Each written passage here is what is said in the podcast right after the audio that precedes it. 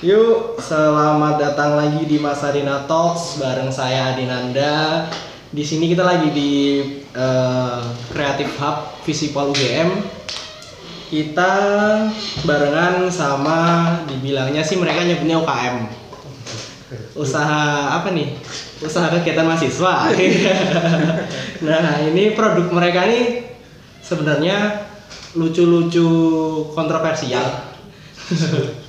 Dan ini sebenarnya mereka tuh punya satu misi yang cukup bagus lah untuk mungkin mendukung kegiatan atau mendukung apa ya, isu-isu yang sebenarnya sih salah kaprah di masyarakat kayak gitu. Jadi mungkin kita langsung bisa dengerin dari teman-teman Mimi Basi. Silahkan Mas untuk memperkenalkan diri dari Mimi Basi untuk menjelaskan mungkin dari movement kalian dan juga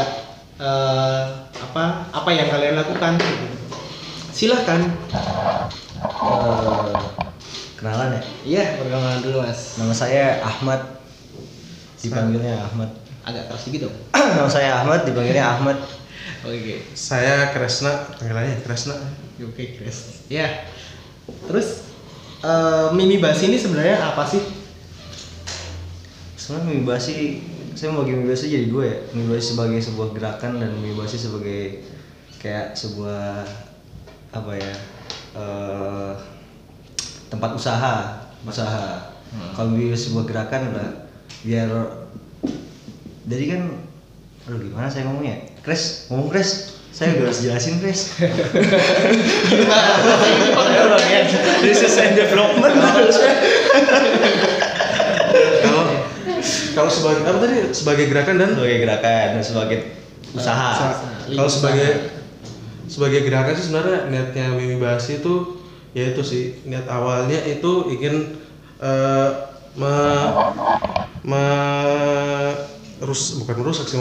memutuskan stigma kalau bahwa minuman produk fermentasi itu selain mahal juga selalu dianggap selalu yang beralkohol dan memabukkan, selalu itu yang dianggap dan selalu berbahaya, dan mereka taunya fermentasi tuh cuma tahu sama tape. Tahu sama fermentasi. Tape.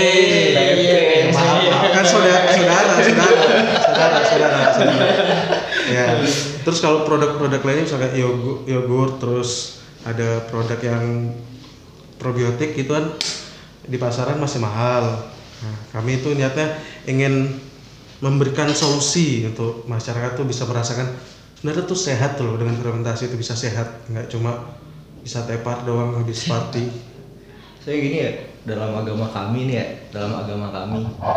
kebetulan saya orang Islam nih. Iya. Tadi kita sendiri cuma ada 3 sungai di surga. Oke. Pertama sungai madu, sungai susu, terus sungai fermentasi. Siap. Jadi siap. Sungai fermentasi ada di surga. Yeah. Itu tuh menurut saya yang di surga tuh baik-baik tuh. Yeah.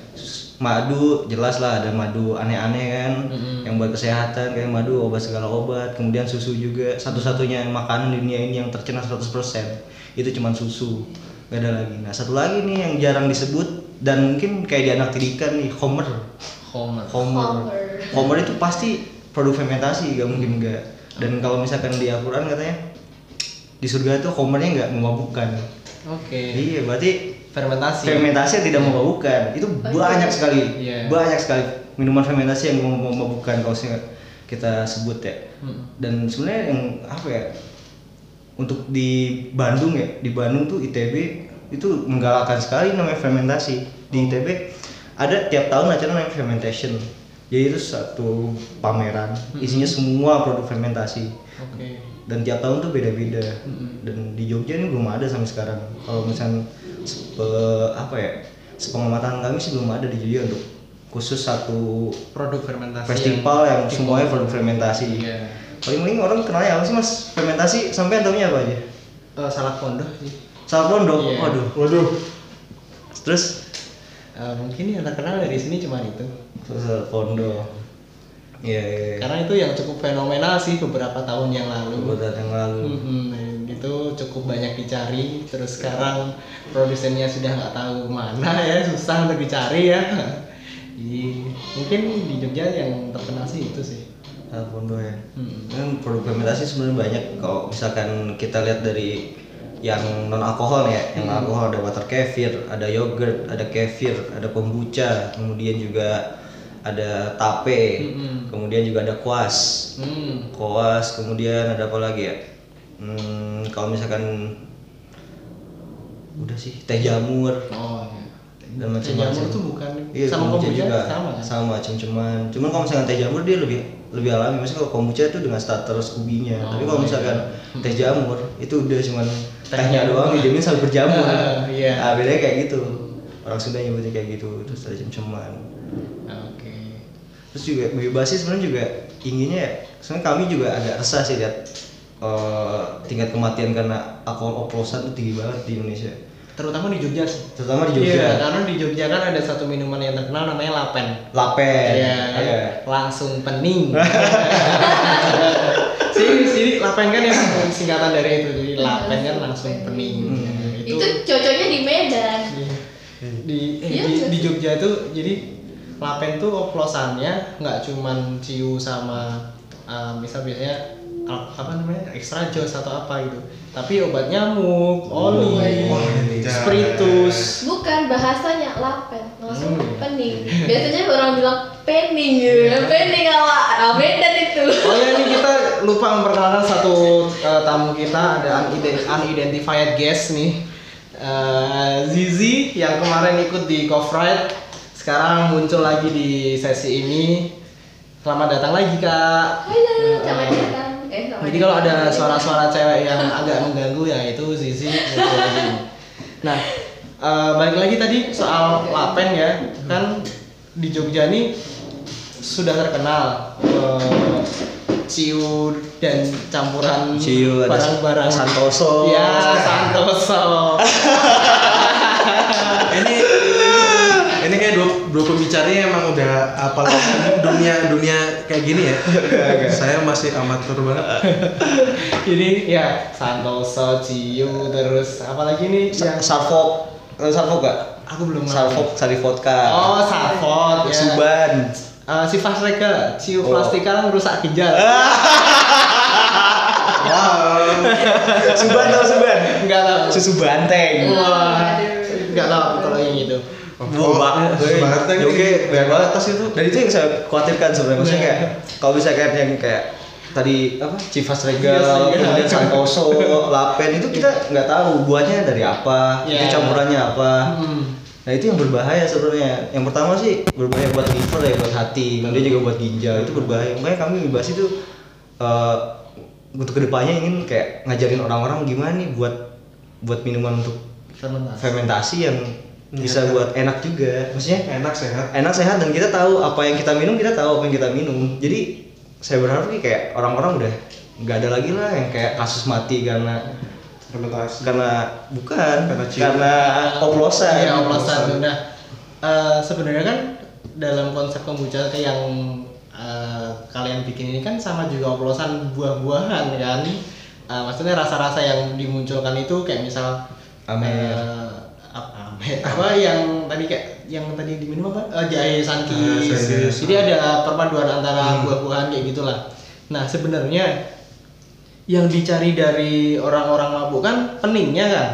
Nah, ketika yang kalian mengkampanyekan untuk mengubah dari minuman yang bikin pening itu ke arah fermentasi, apakah yang mereka cari itu akan tercapai?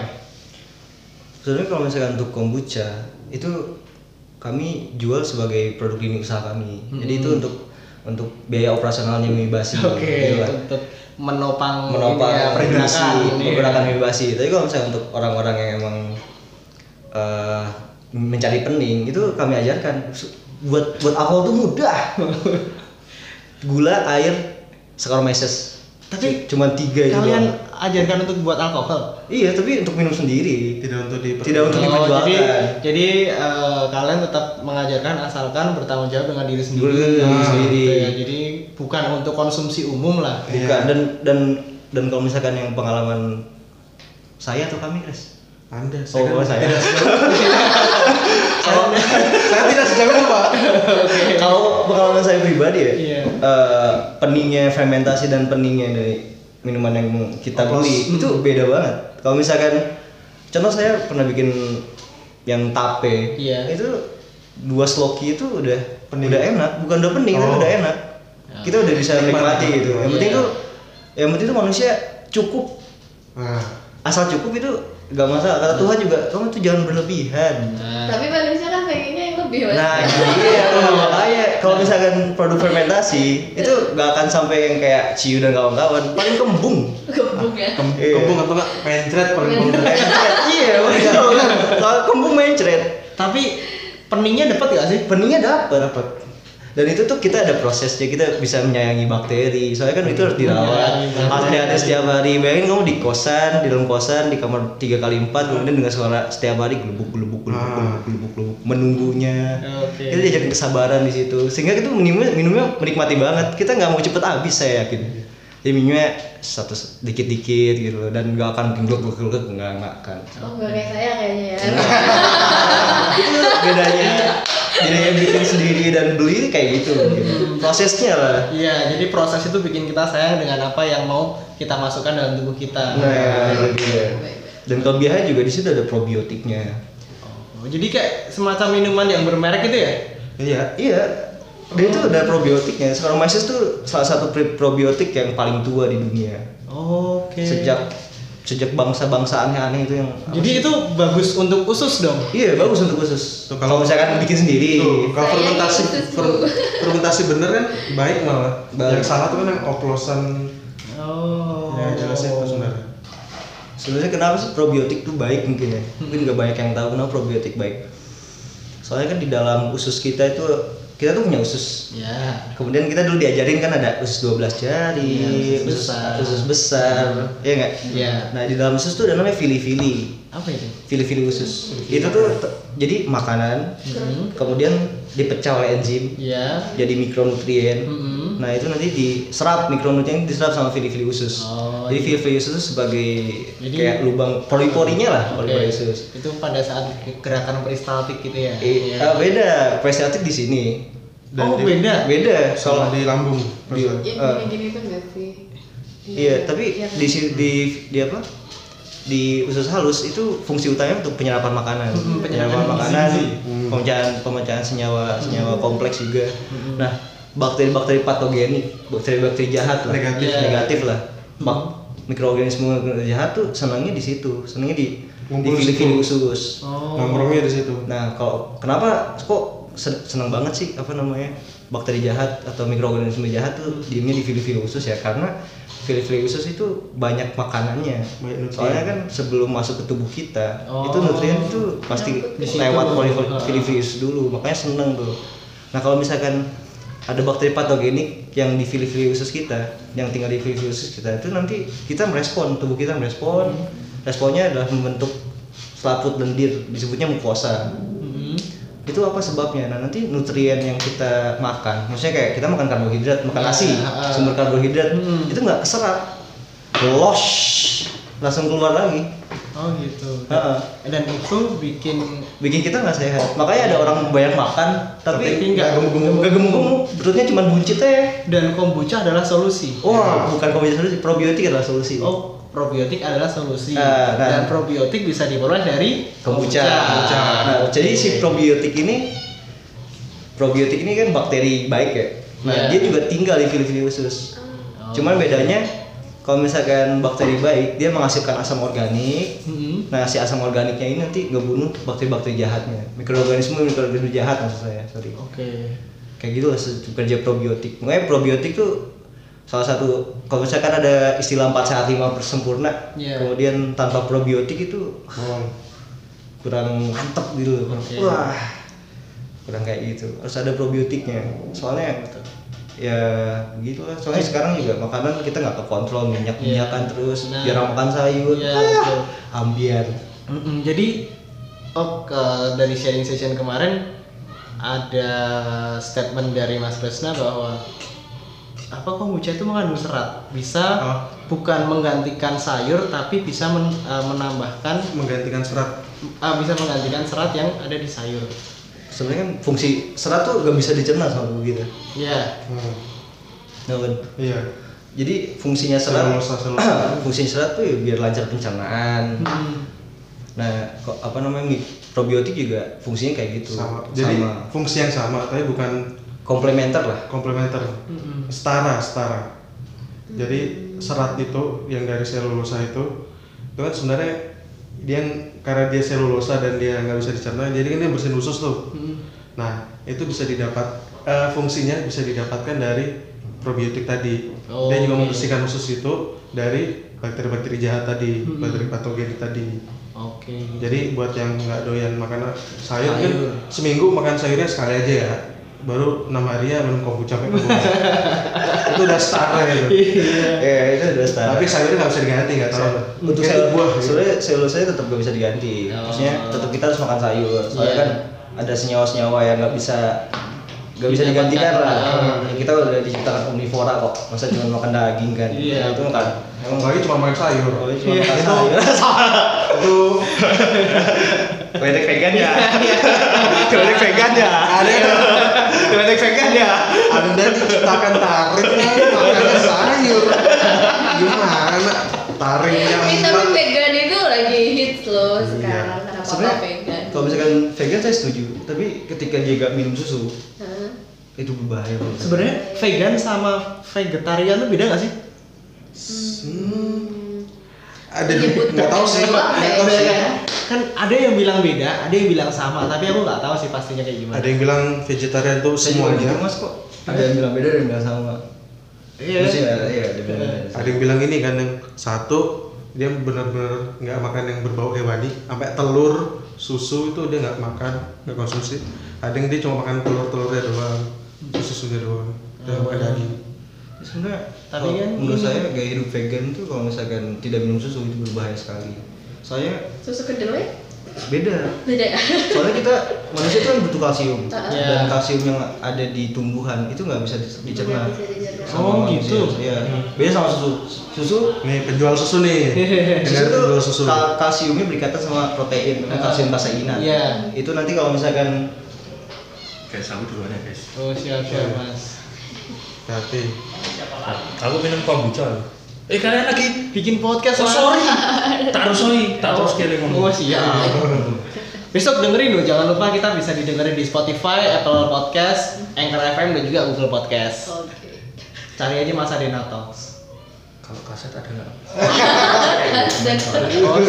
Siap, bisa. Nanti tak kasih kasetnya. Sobat kekinian dengan podcastnya, aku sobat kekunoan dengan Walkman. Siap. Waalaikumsalam. Vintage. Soalnya nggak kuat perlu beli mahal-mahal gitu. Waalaikumsalam. Jadi ini tadi terjeda oleh talent management dari Creative Hub FISIPOL UGM yang sedang berpamitan akan pulang karena kita di sini pakai fasilitas dari Creative Hub ya. Jadi terima kasih FISIPOL UGM, saya cinta FISIPOL UGM. Saya juga cinta FISIPOL UGM. Saya juga cinta FISIPOL UGM. Oke, balik lagi tadi soal ngomongin kalsium ya. Kalsium yang mana tidak bisa kalau misalkan dari tumbuhan. Iya, itu dari tumbuhan tidak bisa diserap oleh tubuh. Ya, kalau misalkan di susu, kalsiumnya itu berikatan sama protein, terutama kasein. Nah, jadi kalsium kaseinan. Dan tubuh kita tuh di lambung ada. Jadi kalau misalkan di lambung kan asam, dia mengeluarkan asam lambung kan yang pH rendah sekali. Nah, itu si kasein ini melepas kalsiumnya. Nah, jadi itu si kalsium nanti jadi ikatan, jadi ion. Nah, jadi dia bisa diserap oleh fibri usus. Tapi kalau misalkan di tumbuhan itu kalsiumnya berikatan dengan apa ya? Lupa istilahnya. Jadi ikatan kalsium di tumbuhan itu nggak bisa dipecah. Kita manusia nggak punya enzim untuk memecah ikatan kalsium. Gitu. Ya, tapi beda dengan hewan. Terutama hewan ruminansia ya. Maksudnya hewan herbivora. Ya. Dia kenapa kok bisa nyerna selulosa, bisa nyerna tumbuhan, padahal manusia nggak bisa. Karena sebenarnya dia di dalamnya itu ada mikroorganisme.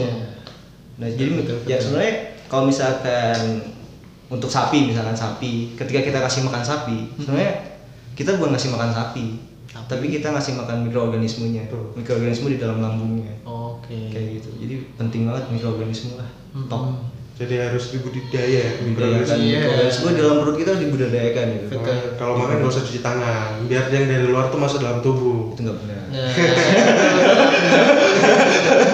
Jangan ditiru, jangan dipraktekkan ya, karena kalau kalian nggak cuci tangan terus kalian habis bengkel ya kalian mati. Oke, sebenarnya aku pernah dengar soal kaskara ya mas. Iya kaskara. Itu tuh beda nggak sih sama kombucha? Kalau misalkan kaskara itu kaskara itu bukan produk fermentasi. Oh. Jadi kaskara itu dia kopi, kemudian itu kan kalau kopi diambil bijinya. Iya. Nah kemudian yang tersisa kan kulitnya. Nah kulitnya itu yang kulit kopi yang telah dikeringkan disebutnya kaskara. Oh. Tapi kebetulan di Jogja kaskara banyak dijadiin kombucha. Oh gitu. Dijadikan tehnya dulu. Dijadikan teh, kemudian difermentasikan. Jadi banyak kombucha kaskara. Oh jadi itu kombucha kaskara gitu. Kombucha kaskara. Sebenarnya semuanya tuh bisa dikombuchain, dasarnya penting menjadi. Mantan bisa nggak? Oh? Mantan bisa dikombuchain. Gimana yang mantan terakhir? Permantanan duniawi. Ya kan semuanya bisa. Mantannya dibunuh dulu. Iya. Padahal tadi barusan ini, barusan ngomongin mental health padahal. Kenapa ya mental? Masa ya bunuh orang anjir? Psikopat. Nah ini psikopat ini. Oke. Dasarnya semuanya bisa dikombuchain, asal jadi teh direbus dulu itu bisa. Soalnya kita juga pernah kemarin buat tangannya yang selain teh itu duet, jamblang. Apa? Jamblang. Duet. Oh, anggur Jawa. Duet itu dia first fermentation, jadi dibuat teh duet. Terus ada juga alang-alang. Alang-alang bisa. Oh iya, alang-alang bisa jadi minuman ya? Bisa. Pokoknya segala hal tuh kayak yang teh-tehan bisa jadi kombucha. Jadi kita misalkan mau buat apa yang aneh? Sawit. Nah, misalkan daun sawit rebus, tambahin gula, tungguin dingin, masukin bakteri, fix jadi kombucha sawit. Anjir. Jadi tapi rasanya ya aku terbingung sebutnya kombucha sawit ya. Kombucha sawit. Oke, kenapa kalau misalkan ada orang nanya Mas ini tahan berapa lama? 1 bulan masih aman kok. Asal suka panda dia ya. Perkara enak gak enak kami nggak tahu. Tapi aman iya. Efeknya sebenarnya apa sih kalau misalnya disimpan terlalu lama? Makin asam aja sih. Asam jadi cuka, kayak minum cuka jadi. Nah, ketika itu diminum sebenarnya nggak apa-apa kan? Nggak apa-apa. Karena aku pernah tuh beli di Malang minum cuka apel yang itu sudah setahun ya. Aku minum juga nggak apa-apa. Sebenarnya cuka nggak apa-apa sih aku sebenarnya tuh. Asam sehat nggak masalah. Tapi kan mungkin beberapa orang nggak suka. Sekarang asam. Oh iya. Kalau kami bilang perkara aman nggak aman, aman. Tapi pernah suka nggak? Enak ya? Itu relatif. Enak nggak enak itu relatif. Tapi suka nggak suka itu kan tergantung perspektif masing-masing ya. Jadi makanya kalau kita ditanya sebenarnya bukan expired sih, nikmatnya. Nikmatnya itu dalam sebulan. Nikmat dalam rasa ini. Iya. Nikmatnya. Ini dari tadi bahasnya baper terus sih perasaan ya ampun. Banyak kata tua juga ya. Pantes tadi ikut kelas mental health ya. Oh iya, itu kayaknya wajib. Oke, nah ini kebetulan kan di sini juga ada usaha kopi nih. Terus aku kan sering nemuin kombucha ini di beberapa coffee shop ya, di mana mereka ngejualnya dengan harga yang cukup tinggi lah. Nah, terus aku nge-DM ini Mimi Basi kan, aku pesen dan aku tahu harganya per 230 ml-nya cuma 9.000, aku kaget. Wow, ini berapa persen lebih murah, jauh lebih murah dari yang. Anda menjatuhkan coffee shop Anda. Sebenarnya apa sih perbedaan kalian dengan yang dijual oleh coffee shop ini? Gak ada sih, gak ada bedanya. Cuma bedanya mungkin kok bisa lebih murah gitu loh? Bisa lebih murah karena kami orientasinya bukan untuk keuntungan. Oh gitu. Tapi orientasinya untuk biar orang-orang tuh minum fermentasi. Oke, jadi itu campaign kalian. Campaign ya? Kami. Orang-orang biar minum fermentasi, mengenal fermentasi. Kayak gitu, itu tujuan utama kami. Soalnya dengan menjual 9.000 pun markup kami udah gede-gedean. Oh, jujuran ya kalau gitu. Sebenarnya udah markupnya nggak kado-kadoan. Oke. Kalau misalnya kata Nabi kan maksimal jualan 50% kalau nggak salah. Itu kami udah melebihi itu. Kita udah mudorot. Nah berarti coffee shop juga seperti itu dong. Karena coffee shop punya saya wajar. Iya, karena profesionalnya. Banyak kosnya lah. Banyak kosnya. Dan juga kan kalau misalnya coffee shop yang buat sendiri, biasanya kan nggak becnya nggak banyak tuh. Itu juga yang ngebuat itu sebenarnya. Jadi harga produksinya tinggi ya. Nggak fokus ke kombuchanya. Kalau kita fokus ke kombuchanya, jadi bisa dipres harganya. Okay. Itu sih sebenarnya. Bahkan guru kami jual berapa? 5.000. Waduh. Per gelas? Enggak. Harganya per berapa mili itu kira-kira? Gelas kopi tuh masih. Oh serius segitu doang? Iya. Saya aja kaget kok. Gue cuma 5.000. Aduh. Kalau itu nggak berani baru. itu kita masih takut sih. Itu kita masih takut sih. Oke, nah sebenarnya produk kalian ini bisa didapetin di mana aja sih? Kalau untuk yang di toko-toko sih belum.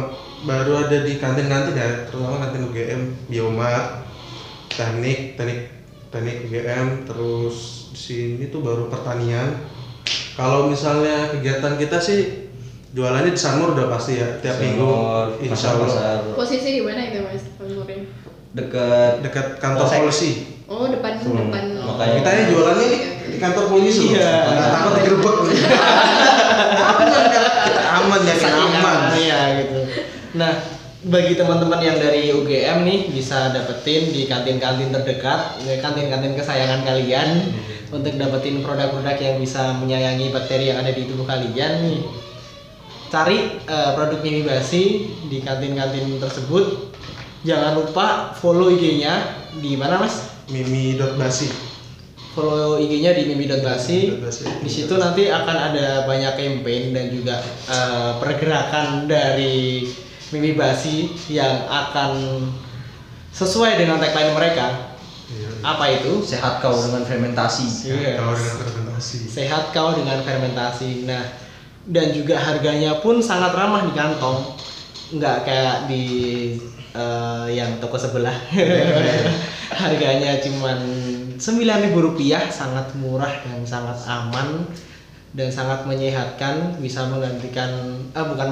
bisa menambah fungsi serat dalam tubuh yang bagi kalian yang anak kos sering GoFood mager buat sering astel, mager buat cari makan yang sehat, dan kalian sering makan junk food, kombucha adalah solusi. Oke. Dan Mimi Basi adalah salah satu penyedianya yang menurut saya sangat masih swable sekali ya. Masih swable itu karena harganya murah, mudah dijangkau, dan ini tadi saya belinya COD. Iya, beli COD, bisa COD. Minimal pembelian berapa itu Mas? 3 km dari kosan gratis. Waduh. Oke lah. Beli satu. Nah, itu buat teman-teman juga, ini ya, satu peluang kayaknya ya, satu peluang usaha. Bisa kemudian nambah-nambah uang ya. Iya, ada yang mau jadi reseller, nah nanti bisa hubungi di DM di Instagramnya Mimi Basi, sangat responsif sekali. Adminnya 3. Nah, itu. Dan itu pokoknya Mimi Basi sangat ramah mahasiswa, sangat ramah konsumen, sangat ramah untuk tubuh kita, punya misi yang baik untuk bagi negeri kita. Ya kan? Berawal dari Jogja, berawal dari teman-teman di sekitarnya. Mungkin nanti akan jadi besar, membawa banyak perubahan bagi Indonesia. Amin. Mungkin ada yang pengen disampaikan dari teman-teman Mimi Basi sebelum kita closing nih, atau apa yang belum kita sampaikan di sini bisa mau disampaikan? Kalau misalkan dari saya sendiri ya, minum susu yang banyak. Bandar susu juga nih mas ini. Enggak, bukan kayak gitu. Tapi kalau misalkan kita lihat sendiri ya, di Jogja ini angka stunting itu paling tinggi. Ya di Kulon Progo. Di Kulon Progo terutama. Ya itu kenapa paling tinggi? Soalnya kemarin tahu sendiri ya. Yeah. Bukan karena makanan kurang atau gimana, tapi karena pola asuh dari orang tua. Makanya dari sekarang dari mahasiswa itu seringin minum susu. Kalau misalkan kalian nggak bisa minum susu dalam artian langsung muntah-muntah setelah minum susu, minumlah produk fermentasi susu, yogurt misalkan kayak gitu. Soalnya susu itu penting banget buat kehidupan. Minuman surga sama dengan fermentasi. Jadi kita harus mengkaji kembali apa yang ada di dalam kitab kita bahwa sebenarnya minuman-minuman yang ada di surga itu bisa kita peroleh di bumi. Ngapain masuk surga ya? Ke surga bukan dalam. Oke, jadi istilahnya nih kita udah nyicil buat ngerasain apa yang ada di surga dengan orang-orang dalam ini. Oke, dari Mas Kresna mungkin ada yang mau disampaikan? Nggak ada sih, itu minuman surga. Kalau mau ngicip surga bisa di kita. Iya. Benar nih. Jadi ini nanti mungkin podcastnya mencicipi minuman surga. Minuman surgawi. Iya. Mencicipi minuman surgawi. Iya. Bener. Yang duniawi kan yang alkohol ya? Iya. Oke. Iya. Jangan-jangan ini Mimi Basi itu dulu kombucha ini kayaknya udah pernah difermentasikan sama Nabi kayaknya. Nabi minum fermentasi Nabi. Oh iya. Iya. Jadi kalau saya pernah baca hadis, Nabi itu suka minum jadi korma kismis direndam didimin 2 hari. Di dalam kalau sekarang kan nyebutnya ini apa namanya itu? Water kefir. Bukan water kefir apa? Infus water. Infus water. Jadi beda. Kalau misalkan infus water kan dia maksimal 8 jam. Oke. Kalau misalkan itu 2 hari Nabi. Jadi di dalam kantung kulit perut itu, perut kambing. Iya nggak sih? Iya, perut kambing. Perut untang nggak sih? Nggak tahu perut siapa. Nah itu teman-teman tuh.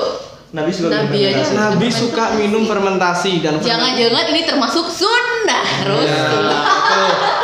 Siapa tahu mungkin dari teman-teman dari UIN yang mau mengkaji untuk sunnah Rasul dalam boleh tuh skripsian dalam bentuk minuman fermentasi, mau pengen jadiin bahan desertasi bisa hubungi Mimi Basi. Daripada sunnah poligami ya. Ya. Oke, sebelum kita melangkah ke hal-hal yang jauh lebih lebih mungkin nggak rasional lagi ya. Jadi kita tutup sesi dengan Mimi Basi ini. Saya Adinanda bareng teman-teman dari Mimi Basi. Ada siapa? Ahmad, Kresna, dan juga tamu tak dikenang kita, Zizi. Terima kasih udah dengerin sesi kita kali ini. See you next time. Oke. Thank you.